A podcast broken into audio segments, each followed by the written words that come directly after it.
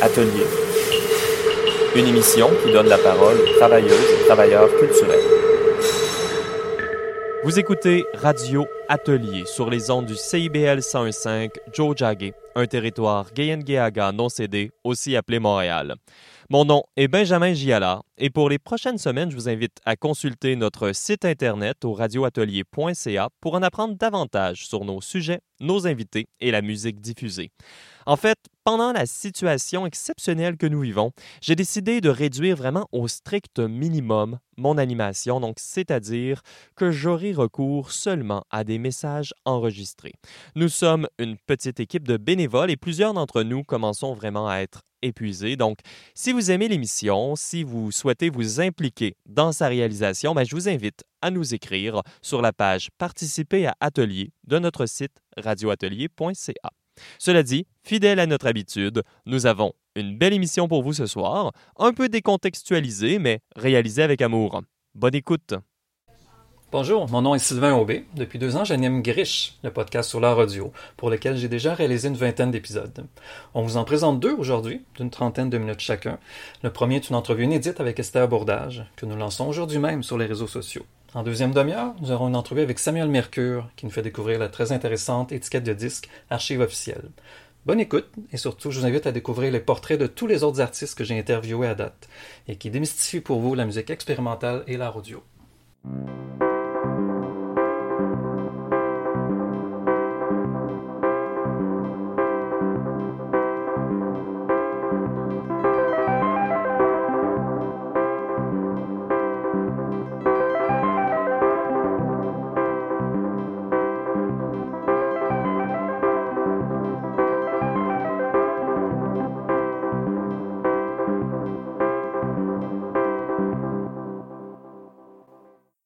Bonjour, euh, bienvenue à Grish. Donc, je suis aujourd'hui avec euh, Esther Sophie Bourdage. Euh, donc, comment vas-tu? Personne m'appelle Sophie. J'ai vu ça dans ta bio. Donc, Esther Bourdage, aussi appelée, qui joue sur le pseudonyme d'Esther B. Donc, comment vas-tu? Je vais, je vais procéder à la lecture de ta biographie, puis ensuite, donc, on pourra discuter. Donc, euh, Esther Bourdage œuvre dans le milieu des arts visuels à titre d'auteur et commissaire, détentrice d'une maîtrise en histoire de l'art de l'Université de Montréal, portant sur le sculpteur suisse Jean Tinguely. Elle étudie la sculpture dans un sens élargi, en relation avec l'art sonore et les arts numériques. Sous le nom Esther B, elle joue du tourne-disque jouet, manipule des disques vinyles et enregistre des échantillons sonores sur le terrain, donc des field recordings. Elle pratique l'improvisation action qui lui permet de créer une musique brute, non linéaire et ponctuée tantôt de citations sonores trafiquées ou de sons abstraits. Donc texture principalement produite par le disque, qui a connu des opérations d'altération comme sablage et découpage. Elle fait partie du trio de platinistes Vinyl Intervention, avec Carrie Gate et Marinko Jarem. Et euh, donc, il développe depuis 2002 un atelier euh, portant le nom éponyme de Vinyl Interventions. Euh, de plus, elle organise la série de concerts dédiés aux nouvelles musiques Un microphone dans une tempête de noise, depuis 2002. Et s'implique dans de nombreux centres d'artistes et structures indépendantes, euh, donc que ce soit Quartier éphémère, Agence Topo, Eastern Bloc et CKUT, entre autres. Donc, euh, ben voilà, bienvenue. Merci. Euh, donc, ouais, je suis très contente de parler avec toi aujourd'hui parce que je voulais un peu élargir, un peu élargir le champ d'action de Grish, puis parler davantage, pas seulement des musiciens, mais aussi des gens qui, ont, qui, qui sont commissaires, qui, donc, qui pensent aussi sur le sujet de l'art sonore, qui écrivent tout ça. Donc, euh, je suis très content de t'avoir aujourd'hui euh, pour ah, ça. Merci. Et puis, euh, donc, mais peut-être peut-être pour situer les gens qui, connaissent moins, donc, en tant que commissaire, donc, peut-être nous rappeler tes, tes plus récents projets. Euh, j'ai commissarié à la Fonderie Darling, quartier éphémère, euh, une exposition d'art visuel avec bon, un peu de composantes euh, sonores de Joshua Schnebel, un artiste canadien qui habite à Berlin. Donc ça, ça fait déjà trois ans. C'était mon un, gros projet sur plusieurs haleines, mais sinon j'organise également des concerts euh, de cette série-là, qui est un peu une, série nomade, qui n'a pas d'agenda précis dans le sens que le lieu euh, change souvent et il n'y a, pas de fréquence. Euh, il n'y a pas de fréquence prévue à longue date. Donc, ce projet de commissariat était vraiment plus art visuel, mais dans le passé, j'ai eu des commissariats qui étaient mix média, art sonore, art visuel, qui imbriquaient les, deux. Euh, donc, on les voit souvent en art sonore, notamment, donc par les concerts que tu organises et euh, les, expositions. Donc, est-ce que c'est surtout en art sonore que tu as eu la chance d'être commissaire à date? Euh, un mélange des deux, puisque j'ai eu des, des commandes de commissariat en art visuel qui intègrent de l'art sonore, donc pas seulement euh, des disciplines euh, médium euh, à l'état pur, si on peut dire, mais des composantes sonores et visuelles. Donc, c'est un de mes champs de recherche de toute façon, lié et faire interagir le sonore et, visuel. Et le, le visuel n'est pas nécessairement du high-tech ou, ou de l'art technologique, puisque, bon, étant donné que je suis sur le conseil d'administration d'Eastern Bloc, bon, peut-être qu'il y a des gens qui vont me donner euh, m'attribuer un rôle euh, plus euh, technologique, mais non, c'est vraiment, j'ai vraiment un hybride. Oui, c'est vrai que je, en tant que récente activité de commissariat, avec Martin Rodriguez, nous étions co-commissaires du dernier festival Sun and Sound à Eastern Bloc. Et donc, c'est un festival qui marie justement le sonore et le visuel, mais beaucoup plus axé sur euh, les technologies, l'art technologique. Donc, euh, c'est quelque chose qui, euh, qui me tient beaucoup à cœur de présenter de l'art technologique dans un, à l'extérieur d'une structure d'art visuel, puisque j'ai commissarié, mes plus importantes attributions Expo a été à la Fonderie Darling, quartier éphémère. Euh, mais ça fait du bien de sortir des murs des arts visuels euh, pour faire du commissariat d'expo. Ouais, puis pour Eastern Bloc, si je peux me permettre, c'est euh, donc d'un côté un peu plus, un peu plus low-fi, entre guillemets, donc une technologie, mais souvent des technologies détournées, des technologies analogues, des choses comme ça. Donc c'est intéressant de voir, mm-hmm. pas seulement du high-tech, mais donc, du, donc des, des technologies. Ah, tout à fait, tout à fait DIY et on encourage à Eastern Bloc le DIY. Et le thème, justement, c'était le DIY et comment c'était un vecteur de position. C'est vraiment la position d'Eastern Bloc avec euh, des jeunes artistes et des artistes mi-carrière. Tu as eu la chance aussi d'écrire beaucoup sur le sujet, donc je vois sur ton blog euh, notamment donc une liste de... Ouais, ça c'est qu'une sélection. Et euh, par curiosité, je sais pas si tu as eu la chance de synthétiser euh, ben, toutes les différentes idées que tu as eues à travers tes commissariats, peut-être faire une publication sous ton nom, faire un livre. Donc je vois que tu as publié dans plein plein d'endroits comme ça. Puis est-ce que tu penses avoir la chance de publier quelque chose ou intéressant. Comme signer ça abordage. Ouais, parce que j'ai j'écris depuis professionnellement, j'écris depuis 97 et Ouais, au début, c'était plus lié à l'art visuel, mais step by step, euh, le sonore est, est arrivé. Mais ouais, une synthèse. Euh, à un moment donné, je pensais euh, faire une sorte de compilation de mes best-of. Je ne sais pas si ça va se réaliser, mais j'ai un projet mis sur la glace qui fait un pont entre un peu comme une continuation, une extension de mon mémoire de maîtrise qui était sur Jean Tinguely, puisque c'est un peu lui l'investigateur, la, racine de qui je suis aujourd'hui sur ma vie professionnelle. Mais dans le sens faire le pont entre son côté DIY, recycler, recycler la poubelle, recycler les objets et faire le pont avec les artistes d'aujourd'hui dont je suis leur démarche depuis quelques années comme Madame Bazanta, Stéphanie Gastonguay, euh, des artistes qui interpellent ma curiosité.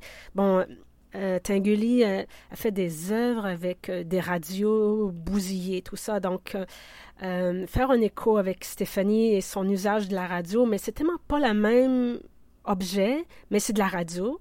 Mais la technologie a changé au fil des ans. Hein. Donc, donc ça, c'est... Je me, suis, je me suis rendue à Houston, Texas, où il y a beaucoup d'archives et beaucoup de collections de Tinguely. Il y a quelques années, j'ai ramassé beaucoup d'informations, des datas. Et puis, c'est un projet sur la glace. Donc, ce serait peut-être ça, pour répondre à ta question, mon projet d'écriture synthèse.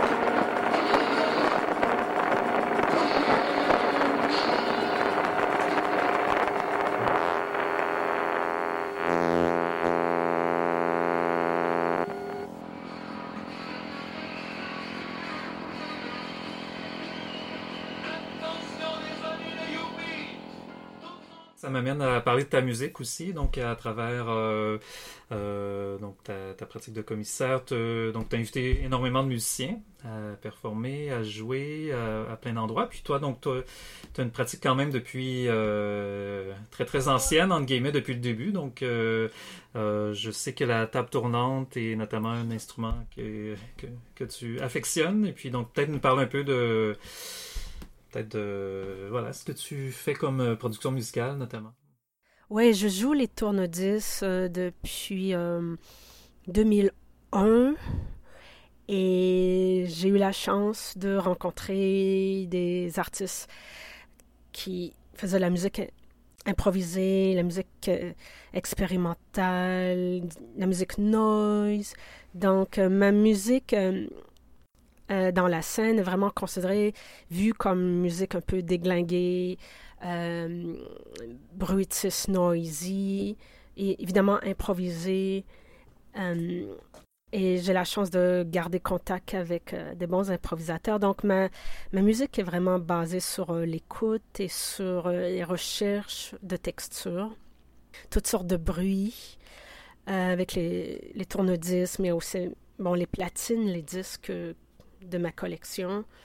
Et... Hum, J'imagine qu'il y a un aspect performance assez fort aussi dans la manipulation des tables tournantes et des, euh, des objets que tu dois mettre sur là. Donc, un côté visuel, entre guillemets. Du... Ouais, mais j'ai jamais cherché. C'est ça qui est rigolo. Les gens voient du visuel, mais j'ai jamais cherché à donner du visuel à l'audience. Et puis même là, des fois, je me dis non, c'est pas une chorégraphie, c'est pas, c'est pas une performance, c'est de la musique, c'est, c'est du sonore, recherche sonore. Donc, euh, je préfère nettement jouer avec des collaborateurs musiciens que j'irai pas collaborer avec des artistes de performance. Par exemple, c'est pas mon réflexe. Même si, ouais, j'aime bien les, les performeurs, mais c'est pas ma scène.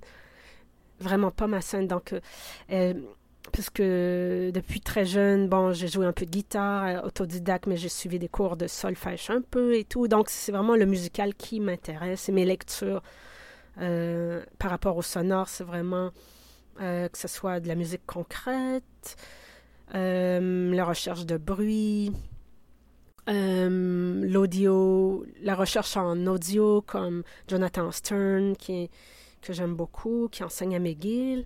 Euh, donc, des recherches sur euh, le, le, le, son, les, faire des liens avec le cultural study et la sociologie et même l'anthropologie.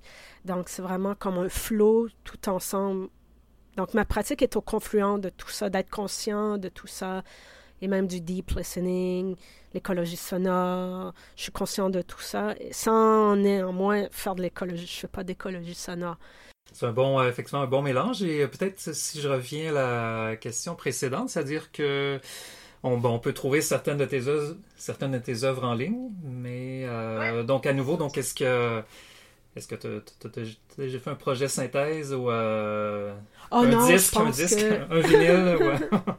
Est-ce que est-ce que tu aurais aimé regrouper euh, ces œuvres-là sous une forme, euh, sous une publication sonore ou en fait tu es plutôt heureuse de, d'être plus dans, la, dans les performances live? Mais ces temps-ci, je suis plus en production. Donc, j'ai un album enregistré en studio qui s'en vient cet automne ou cet hiver avec Contour Edition de New York. Euh, donc, c'est le label de Richard Garrett, basé à New York avec d'autres de ses collaborateurs. Et c'est vraiment la scène de musique, euh, à la fois musique expérimentale qui intègre et regroupe euh, la musique ambiante, musique bruitiste, musique minimale aussi. Donc, euh, et j'ai fait l'album euh, avec Eric Cove, qui est un saxophoniste qui fait beaucoup de jazz, mais qui fait aussi la musique contemporaine, qui compose aussi du contemporain, mais il fait un peu d'improvisation. L'improvisation, c'est pas au centre de sa vie, c'est à côté. Et euh, il, a eu l'idée qu'on invite Tom Gossage, qui est un percussionniste dans les scènes de musique improvisée, mais musique actuelle. Qui fait beaucoup de musique avec sa partenaire, qui fait de la danse. donc, il, y a des, des, moments de sa vie qui tournent beaucoup pour la danse et puis il enseigne aussi. donc, ça fait une combinaison assez cool que le jazz et la musique improvisée, c'est notre point modal, quoi.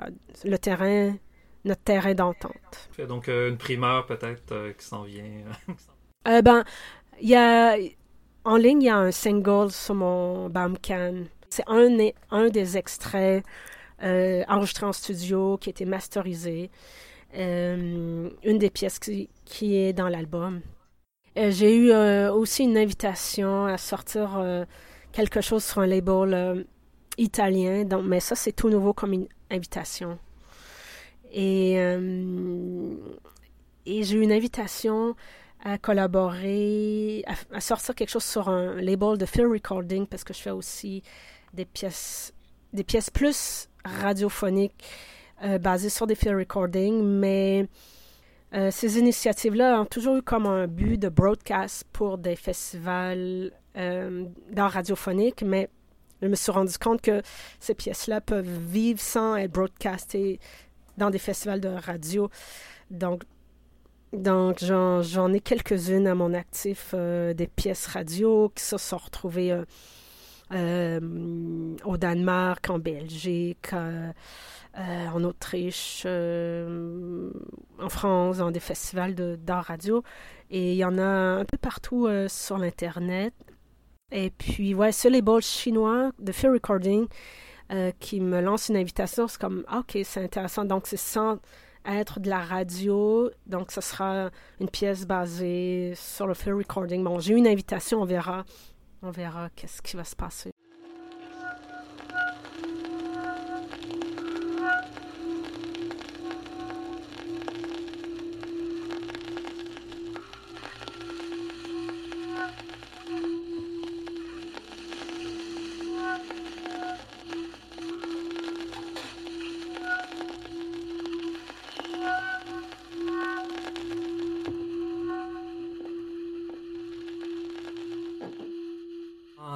Deux questions plus informelles.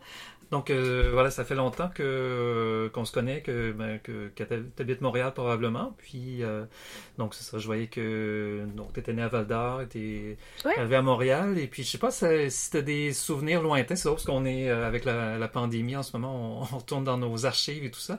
Je sais pas si ça serait quoi tes plus vieux souvenirs de scène musicale à Montréal ou les premières fois que tu es arrivé à Montréal. Donc, est-ce qu'il, je sais des choses dont tu te souviens qui t'avaient marqué ou. Euh, Disons que mes deux, mes deux premières années à Montréal euh, étaient assez concentrées sur mes études et j'avais des amis aussi. Euh, et la musique occupait pas une grosse place les deux premières années de ma vie à Montréal. Mais, mais après, j'ai devenu proche de, quartier éphémère, Fonderie Darling maintenant, et il y avait des projets avec euh, le silo numéro 5.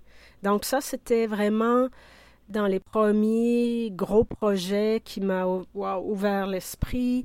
Mais il y a aussi des rencontres comme James Shilowski, que j'ai rencontré grâce au silo numéro 5. C'est un peu comme par le silo qu'on s'est rencontrés. Puis lui, il fait beaucoup de musique, de la musique underground. Musique ambiante, Brutus, tout ça. Et, et puis, il m'a parlé de la scène montréalaise. Et puis, step by step, je suis allée à la Casa del Popolo. Puis, euh, tout en, en, rencontrant aussi Francisco Lopez, puisque j'étais toujours à la Fonderie Darling. Et puis, et puis lui a, a eu un projet avec la Fonderie Darling. Euh, de faire un concert là, quand la fonderie avant les rénovations. Donc, c'était vraiment une friche industrielle. Donc, travailler un peu dans l'organisation de ça. Et puis, plus tard, coordonner un gros projet d'installation sonore avec lui, euh, où il a invité des artistes sonores montréalais, comme Louis Dufort, euh, euh, Chantal Dumas, Steven Becker, Aimé, Dantini et tout. Ça, c'est Montréal, Montréal Matière Sonore. Ouais, ouais, c'est ça, voilà. Donc, ça a même été en disqué, le concert et les pièces sonores des artistes. il y a un disque qui est sorti sur une étiquette new-yorkaise. Et... Donc, mais disons que j'ai rencontré James peut-être 2000. 2000 Ouais, 2000. Après, euh, j'ai rencontré les gens de No Type comme fin 2000. Euh, Francisco était dans le décor aussi, Francisco Lopez. Donc, c'est vraiment les gens de No Type. En plus, euh, bon, des, mecs qui arrivaient, qui arrivaient de Québec et puis qui défrichaient. Ouais, David Surgeon, rencontré Hélène Prévost, qui m'a invité au navire net, euh, Eric euh, Les Tourneaux.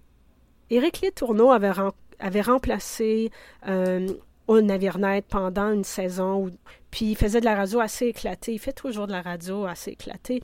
Et là, eh, il avait accès au gros studio Radio-Canada. Donc, il a invité comme Magali Babin, je pense qu'elle était là, puis James, et James m'a invité.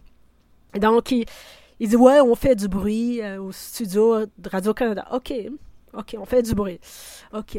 Mais à l'époque, je faisais pas beaucoup de tourne-disques. Donc, euh, qu'est-ce que j'ai emmené? C'est un morceau, euh, un, signet en vinyle. et j'ai fait du bruit avec un signet de vinyle. Un bookmark, là, un signet. Et c'était ça mon instrument. On était comme 15 dans ce immense studio de Radio-Canada. Et puis, faut, faut le dire aussi que James faisait une activité avec d'autres personnes qui s'appelaient les Out. Euh, donc là, c'était un peu plus la scène, les scènes anglophones. Je ne sais pas si tu connaissais euh, les Out. En tout cas, il y avait... Euh, non, je connais pas les Out. C'est la première fois que j'en entends parler. ça m'intrigue. Parce que James, James, il y a comme une interface ses potes anglophones, ses potes francophones, évidemment. Euh, donc, il y avait John Sancho, qui était un des, des, noyaux durs. Il y avait Monstre. Il y avait Alex McSween.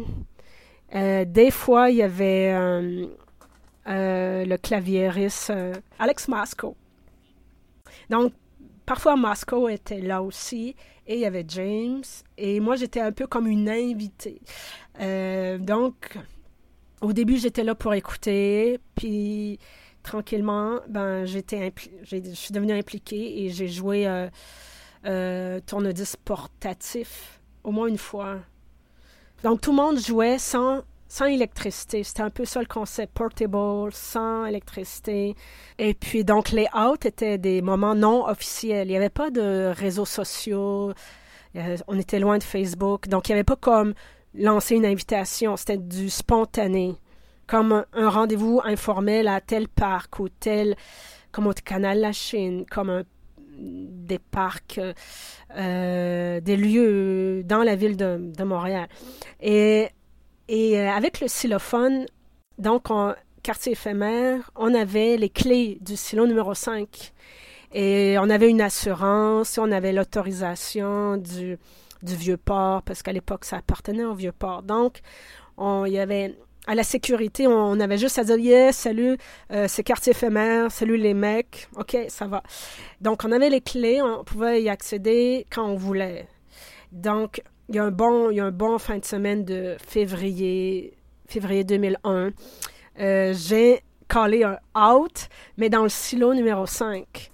Donc, euh, étant donné, c'est un peu c'est un peu dangereux dans le sens que euh, si on n'a pas de cellulaire, si, quelqu'un se perd, donc on restait toujours en groupe euh, dans le silo et je leur avertissais. Évidemment, il y a une section qui est plus fragile, il ne faut pas aller dans une des sections X.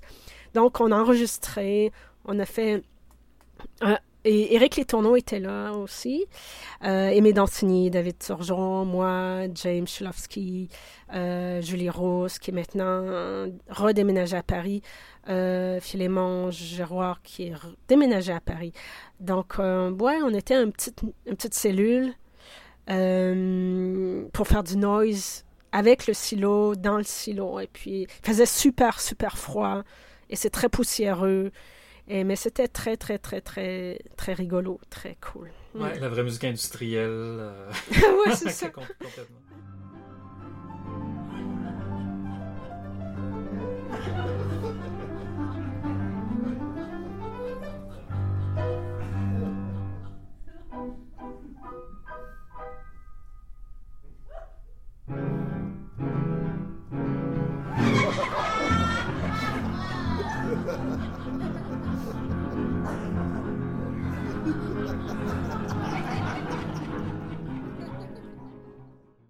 Question off comme ça que je pose que j'ai posé à toutes mes invités depuis le début, donc depuis les, 19 épisodes.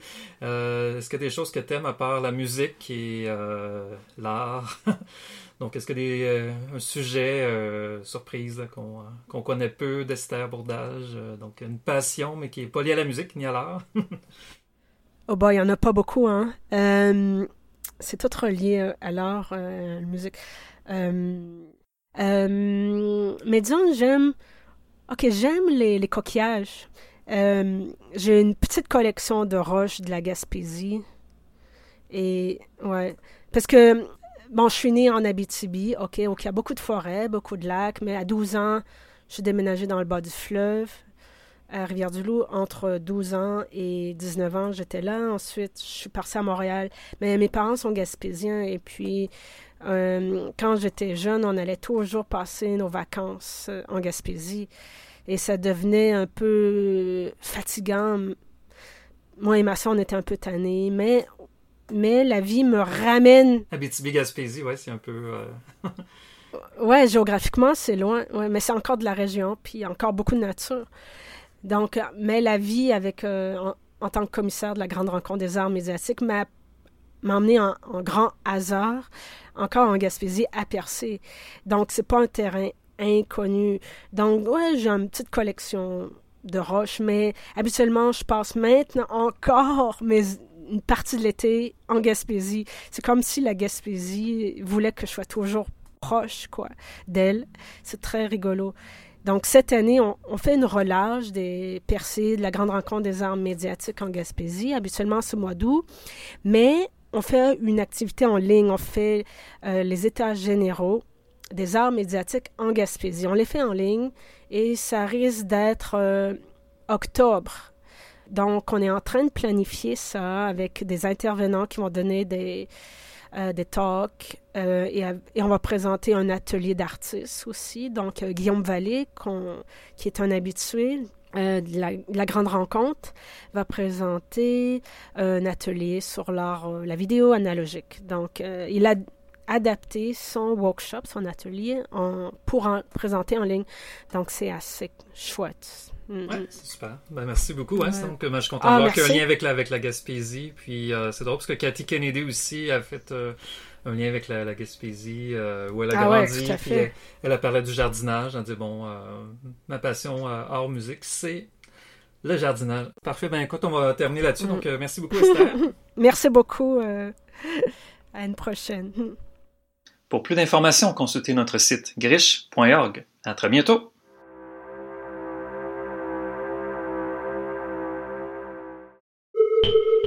Vous écoutez Radio Atelier au CIBL 101.5. L'émission se poursuit après cette courte pause.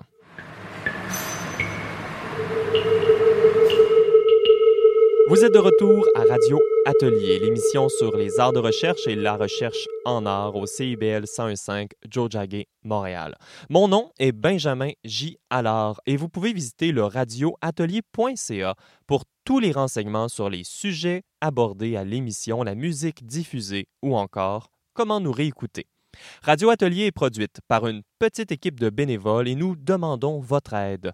Vous pouvez partager l'émission, d'abord pour la faire connaître, ou encore nous rejoindre pour la réaliser en nous écrivant sur notre site radioatelier.ca. Ce sera sous l'onglet Participer à Atelier. L'émission de cette semaine se poursuit à l'instant.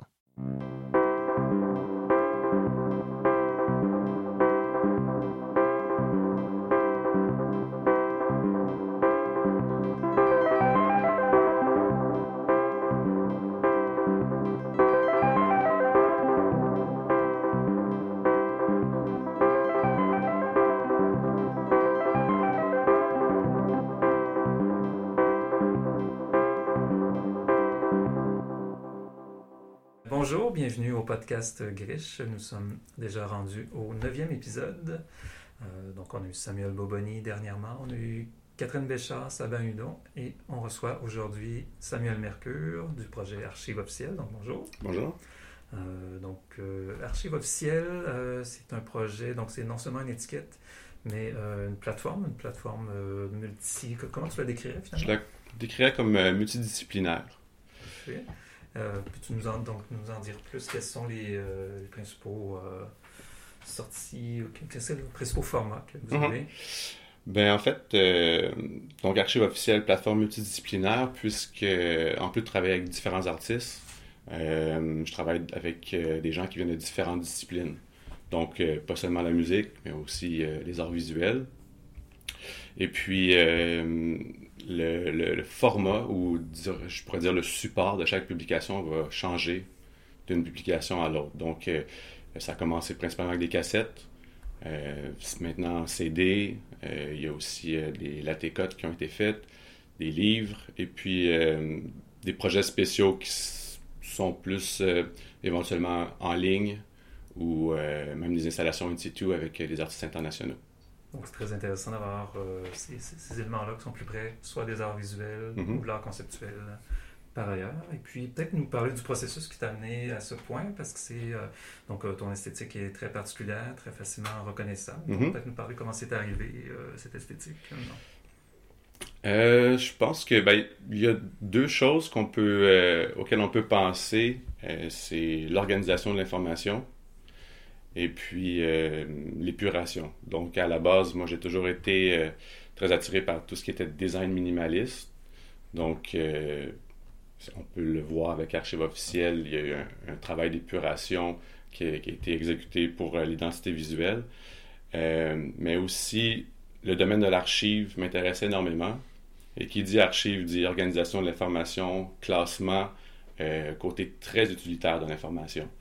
Donc, je me suis inspiré beaucoup de ça pour, d'une certaine façon, que les informations soient claires et puis que ça laisse la place à l'œuvre plutôt qu'à l'emballage ou le, le, visuel qui, qui entoure l'œuvre. Et puis, est-ce que tu vois, est-ce que tu penses que cette esthétique-là est amenée à évoluer ou c'est plutôt un point commun très fort, donc tu veux que les gens te reconnaissent à une esthétique graphique particulière? Donc, sur l'ensemble de tes projets, il semble que de, pour, si on regarde l'ensemble des projets en mm-hmm. ce moment, donc il y a, il y a il y a un point commun très fort. Donc, on reconnaît un air de famille, on reconnaît euh, un look particulier. Donc, est-ce que tu veux conserver ça pour l'ensemble ou il y aurait des choses où ça serait complètement différent? Euh, jusqu'à présent, ça serait de garder ça, ce que je trouve vraiment important. Euh, j'aime le côté très uni d'archives officielles d'une publication à l'autre. Puis, comme je mentionnais tout à l'heure, étant donné qu'on on travaille avec différents supports, cassettes, euh, CD, etc. Euh, si, on, si je commençais à m'éparpiller au niveau visuel, je pense que ça pourrait devenir un petit peu euh, confus. il y a aussi le, C'est vrai, les supports changent, donc ça prend un point commun derrière. Pour tout, tout, tout relier ensemble, si on veut. Et puis, esthétiquement, c'est quelque chose, moi, qui me parle énormément. je pense que pour quelqu'un qui achète régulièrement les publications d'archives officielles, peut-être d'un point de vue un peu de collection, c'est intéressant d'avoir une uniformité avec toutes les parutions. Donc, euh, évolution, bien sûr, mais toujours en respect avec euh, l'identité qui, qui, se veut très rigide, très épurée, très simple. Excellent. Puis, est-ce que tu as des inspirations vraiment euh, officielles, oui. des gens que j'imagine, j'ai des noms en tête, mais je te laisse mm-hmm. te lancer. Est-ce qu'il y a eu des, des inspirations? ben, comme j'ai dit tout à l'heure, c'est vrai que le, côté très archivistique, c'était une inspiration très forte. Donc, c'était la consultation d'images euh, d'archives nationales, d'archives de, tous les milieux, si on veut. Euh, toujours un côté très un peu aseptisé qui, qui, me plaisait énormément, que j'ai utilisé. Euh, mais si je peux choisir un exemple comme ça, il y a un, il y a un petit label, ben petit, je ne sais pas à quel point, là, mais qui est à Londres, puis je pas certain qu'il est encore actif, mais ça s'appelait euh, My Dance and the Skull, si je me trompe pas. Et puis, ils faisaient des cassettes. Et, à l'intérieur de leurs différentes parutions, ils ont fait une série qui s'appelle Voice Studies. Donc, pour chaque projet, c'était des projets qui, utilisaient la voix. Et puis, chaque pochette était toujours pareil. Même typographie, noir sur blanc, le nom de la série, le nom de l'artiste, le nom de l'œuvre. Puis de voir, je pense, une vingtaine de cassettes comme ça ressortir tout identique, ça a eu un impact assez fort sur moi. Puis ça a probablement été un des, points de départ du, euh, du, design d'archives officiel. Au niveau collection, on voit vraiment que tu as envie d'avoir toutes les cassettes de, de cette série-là. Par le fait que bon, le projet est intéressant en tant que tel, mais qu'ils sont tous identiques, il y a comme quelque chose là-dedans.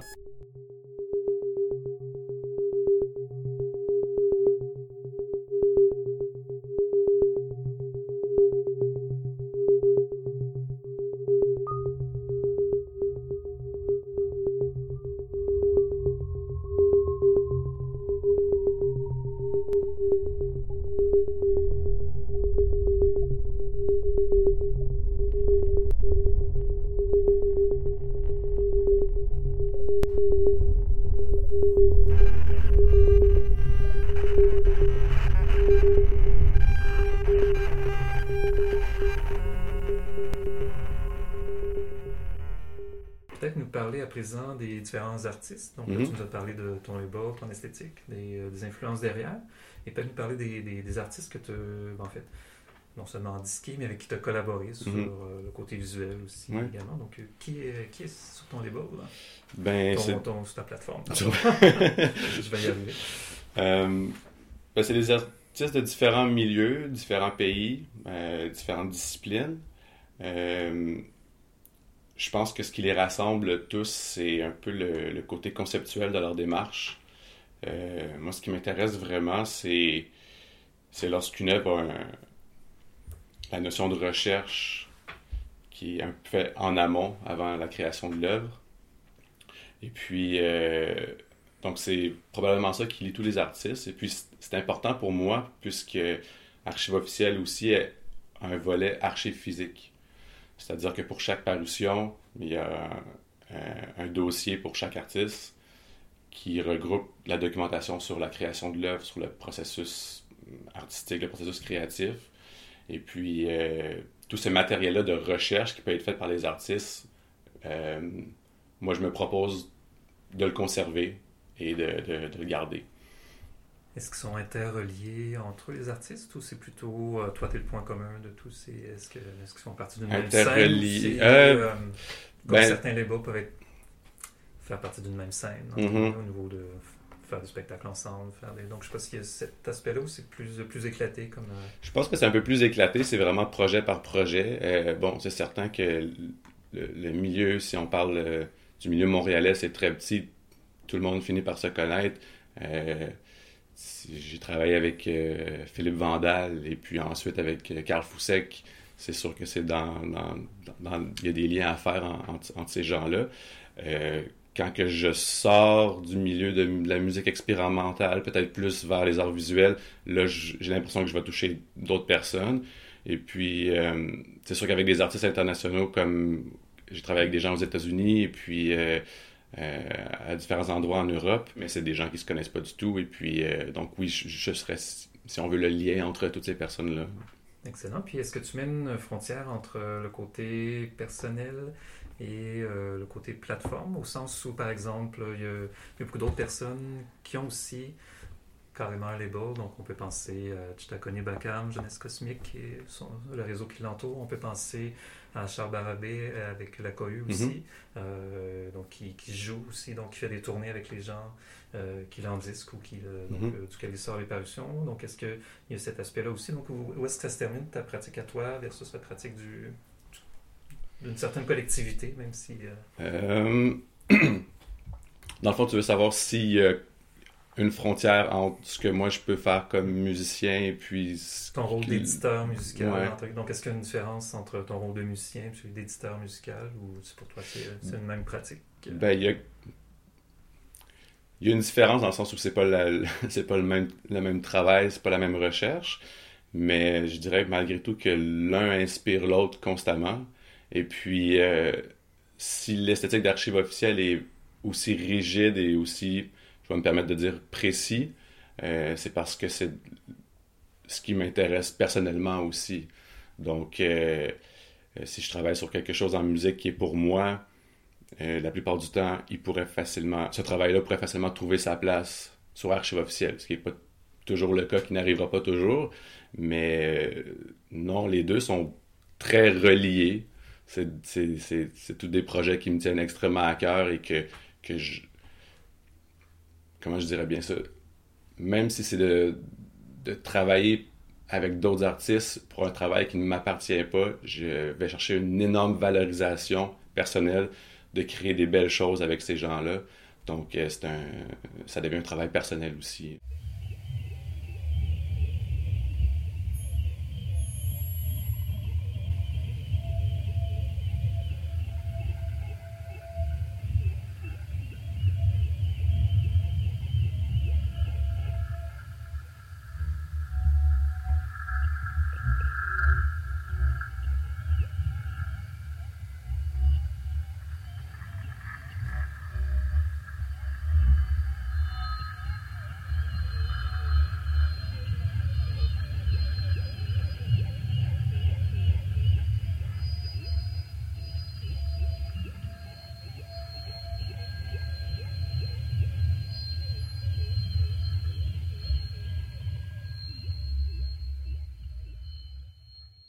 Peut parler justement de ta pratique mhm. musicale. Donc, le, euh, donc l'autre chapeau. Donc, euh, qu'est-ce que tu fais en ce moment comme euh, quelles sont tes principales inspirations et directions en ce moment? Donc, peut-être comment ça évolué aussi mhm. dernièrement? ça a changé quand même beaucoup de, durant les dernières années. J'ai toujours, j'ai toujours fait de la musique, mais j'ai arrêté pendant un, bon moment pour recommencer je pense, vers 2013-2014, j'ai commencé à rencontrer des gens assez inspirants euh, dans la scène montréalaise qui m'ont donné envie de, recommencer. Et puis là, de ces années-là jusqu'à aujourd'hui, c'était vraiment un, travail de recherche, voir exactement vers où je voulais, je voulais m'aligner. Je pense que en ce moment, je pourrais caractériser mon travail comme euh, c'est un exercice un peu de, de contrainte souvent, ce que je vais faire, c'est que je vais m'imposer des contraintes techniques, des contraintes de durée ou d'équipement, si on veut. Et puis euh, ensuite, ça va être un travail de trouver une manière, tout en respectant ces contraintes-là, de les contourner et puis euh, d'arriver à un, résultat esthétique final qui est satisfaisant.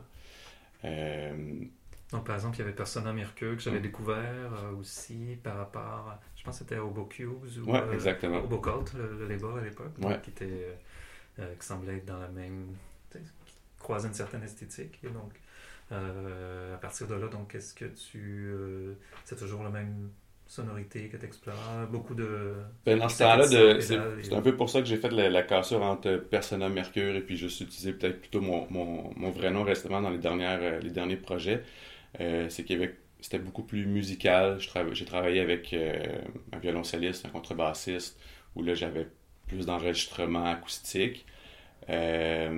J'ai fait un petit détour, comme bien des gens dans le monde du modulaire, euh, qui a duré euh, peut-être un an ou deux, pour finalement euh, ne plus être vraiment intéressé par tout ce qui est gear, hardware, puis me dire que j'arrivais à faire ce que je voulais faire avec seulement un ordinateur.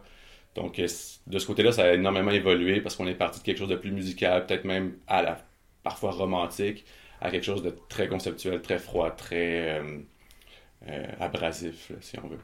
Puis au niveau euh, improvisation, composition, chaque euh, musicien a son, son continuum. Donc, je sais pas, toi, comment tu te situes un petit peu par rapport à plutôt composition, plutôt impro, plutôt improvisation?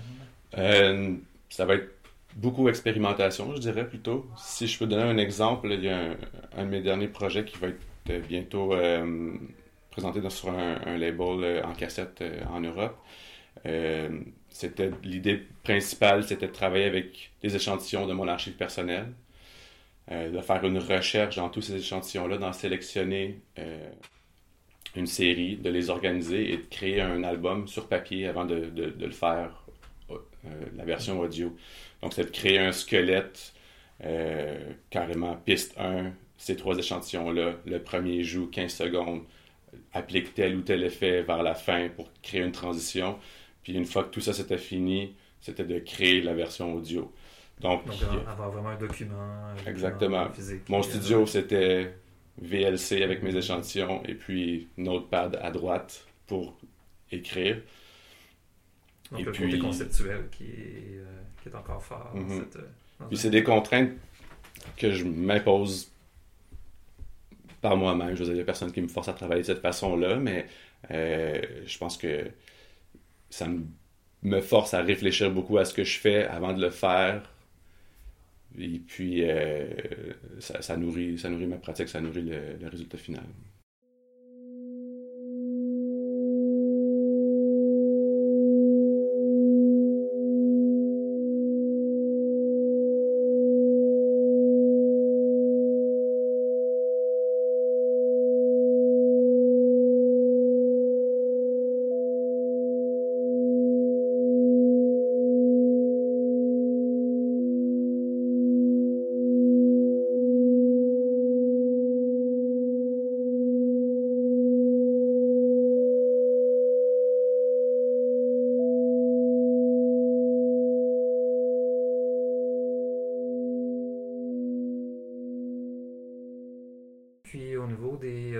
Avec d'autres euh, étiquettes de disques.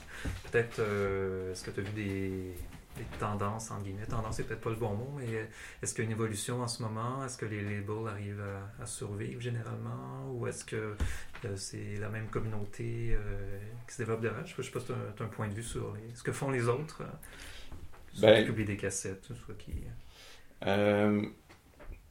je trouve qu'il y en a beaucoup qui, qui, qui, sont créés et qui sont super intéressants. Euh, des fois, ça, ça amène des, remises en question. euh, ce que je trouve dommage, c'est qu'il y a beaucoup de nouveaux trucs qui ne durent pas dans le temps.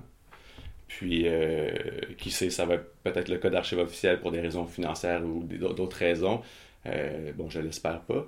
Mais je pense que c'est très difficile encore aujourd'hui, malgré le revival de la cassette, de l'objet, euh, euh, de survivre. Surtout quand on, a, on travaille avec une musique aussi, aussi nichée.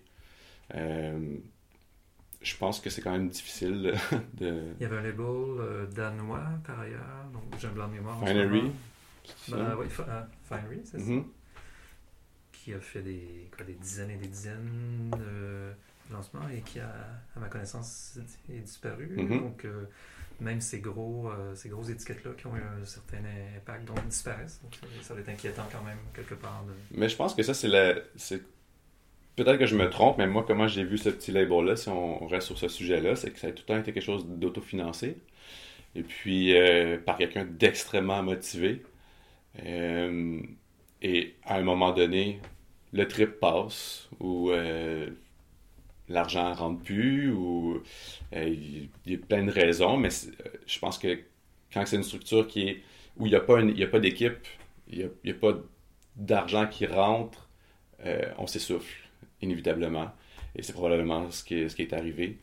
Est-ce que toi, tu as une vision pour dans 10 ans de continuer à produire 10 ans, c'est très long. c'est extrême, c'est vraiment plusieurs générations de, de, fans et de musiciens qui mm. passent. Euh. Ben, ma vision pour Archive officiel, c'est de le, le, faire vivre le plus longtemps possible. Euh... Bon, même 40 ans, 30 ans, comme certains musiciens de free jazz mm-hmm. euh, qu'on croise. Je pense à Joanne dessus par exemple, et Super Musique, qui l'ont fait depuis la fin des années 70. Mm-hmm. Donc, ce genre de implication-là qui est extrêmement difficile, mais qui, euh, qui, arrive quand même. Donc, il y a des gens qui sont là depuis 30 ans. Mais c'est mon gros questionnement si, si au Québec ou du moins à Montréal, une plateforme comme la mienne doit être subventionnée pour survivre ou non. Ça, c'est un, questionnement important que je me pose euh, en ce moment. Euh, bon, être subventionné, ça amène un paquet d'autres responsabilité, euh, il y a une liberté d'être autofinancé, de faire un projet comme le mien comme en ce moment, euh, qui est assez euh, enivrante. je prends toutes les décisions, on, travaille avec qui on veut. A quelque chose qui fait. non, c'est ça. C'est de se concentrer sur la réalisation d'un projet et non comme de s'assurer de sa survie constante parce que là, on commence à être subventionné, à avoir des plus gros projets, beaucoup de, de, beaucoup de parutions. Donc, euh, c'est un questionnement, mais je pense que pour parler d'une survie au-delà de 10 ans, il va falloir que certaines mesures soient, soient prises, c'est certain. Et j'ai une question que je te pose vraiment pour le fun, comme ça, c'est vraiment comme un contrepoint. C'est comme j'essaie d'aller chercher comme un autre point de vue, quelque chose qui n'a pas été dit. Est-ce qu'une question qu'on t'a jamais posée en entrevue ou euh, des choses qu'on t'a jamais parlé? Donc, euh, est-ce que des, je sais pas, des films cultes ou des livres cultes et des choses qui t'ont vraiment comme euh, marqué ou des choses qui, qui, avoir, qui sont pas en musique? Donc, mm-hmm. Souvent, les gens ont des références qui sont pas du tout liées ce soit des livres, des films, euh, des pièces de théâtre. Euh, euh. Je dirais que peut-être ça peut paraître un peu cliché, mais euh, 2001, l'outil de l'espace a toujours eu un impact extrême sur ma vision de l'esthétisme, particulièrement, et puis j'y reviens constamment sur cette chambre très baroque, mais avec un plancher en verre euh, rétro-luminé. Euh. La finale. Donc, ouais. Je reviens à cette image-là, je pense une fois par mois. Il y a comme la dualité entre le côté très classique et très moderne qui, moi, vient, vient me chercher énormément et qui probablement caractérise beaucoup de choses que je fais dans la vie. on peut penser même archive officiel à une enveloppe malgré tout qui se veut assez classique mais qui présente de la musique ou euh, des propos extrêmement modernes. toujours cette dualité-là qui, qui m'intéresse, puis je pense que ça, peut-être que ça vient, ça vient de là. Très, très intéressant. Et, donc, ben, merci Samuel. Donc, euh, ça m'a fait euh, plaisir. Sur, sur, ta plateforme. Puis, donc, on peut trouver toute l'information sur archiveofficiel.com. Excellent. Et euh, donc, c'était Sylvain Aubé, j'étais avec euh, Samuel Mercure pour Grish. Pour la dernière partie de cette émission, nous vous proposons quatre extraits d'une minute tirés d'une performance privée enregistrée en janvier 2019 et qui vient tout juste de paraître sur l'étiquette Archive officielle. Dans l'ordre, nous entendrons Samuel Mercure, Charles Barabé, Philippe Vandal et Karl Fouzek. Les performances complètes sont disponibles sur Bandcamp ainsi que sur le site archiveofficiel.com. Bonne écoute!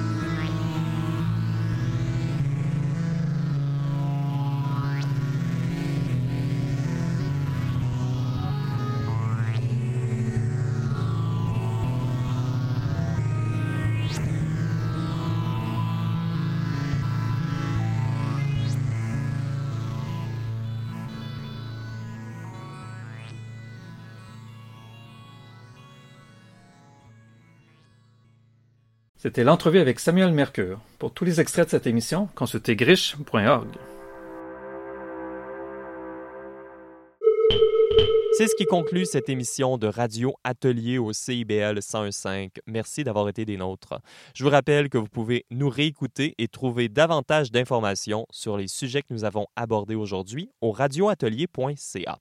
Mon nom est Benjamin J. Allard et en ces temps difficiles, j'ai décidé de réduire l'animation à des messages enregistrés.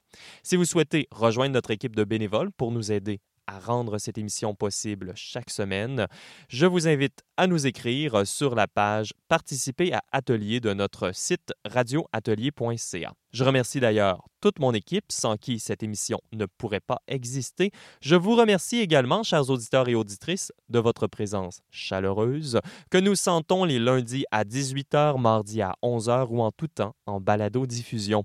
Sur ce, il ne me reste plus qu'à vous souhaiter une bonne semaine et à vous dire à bientôt.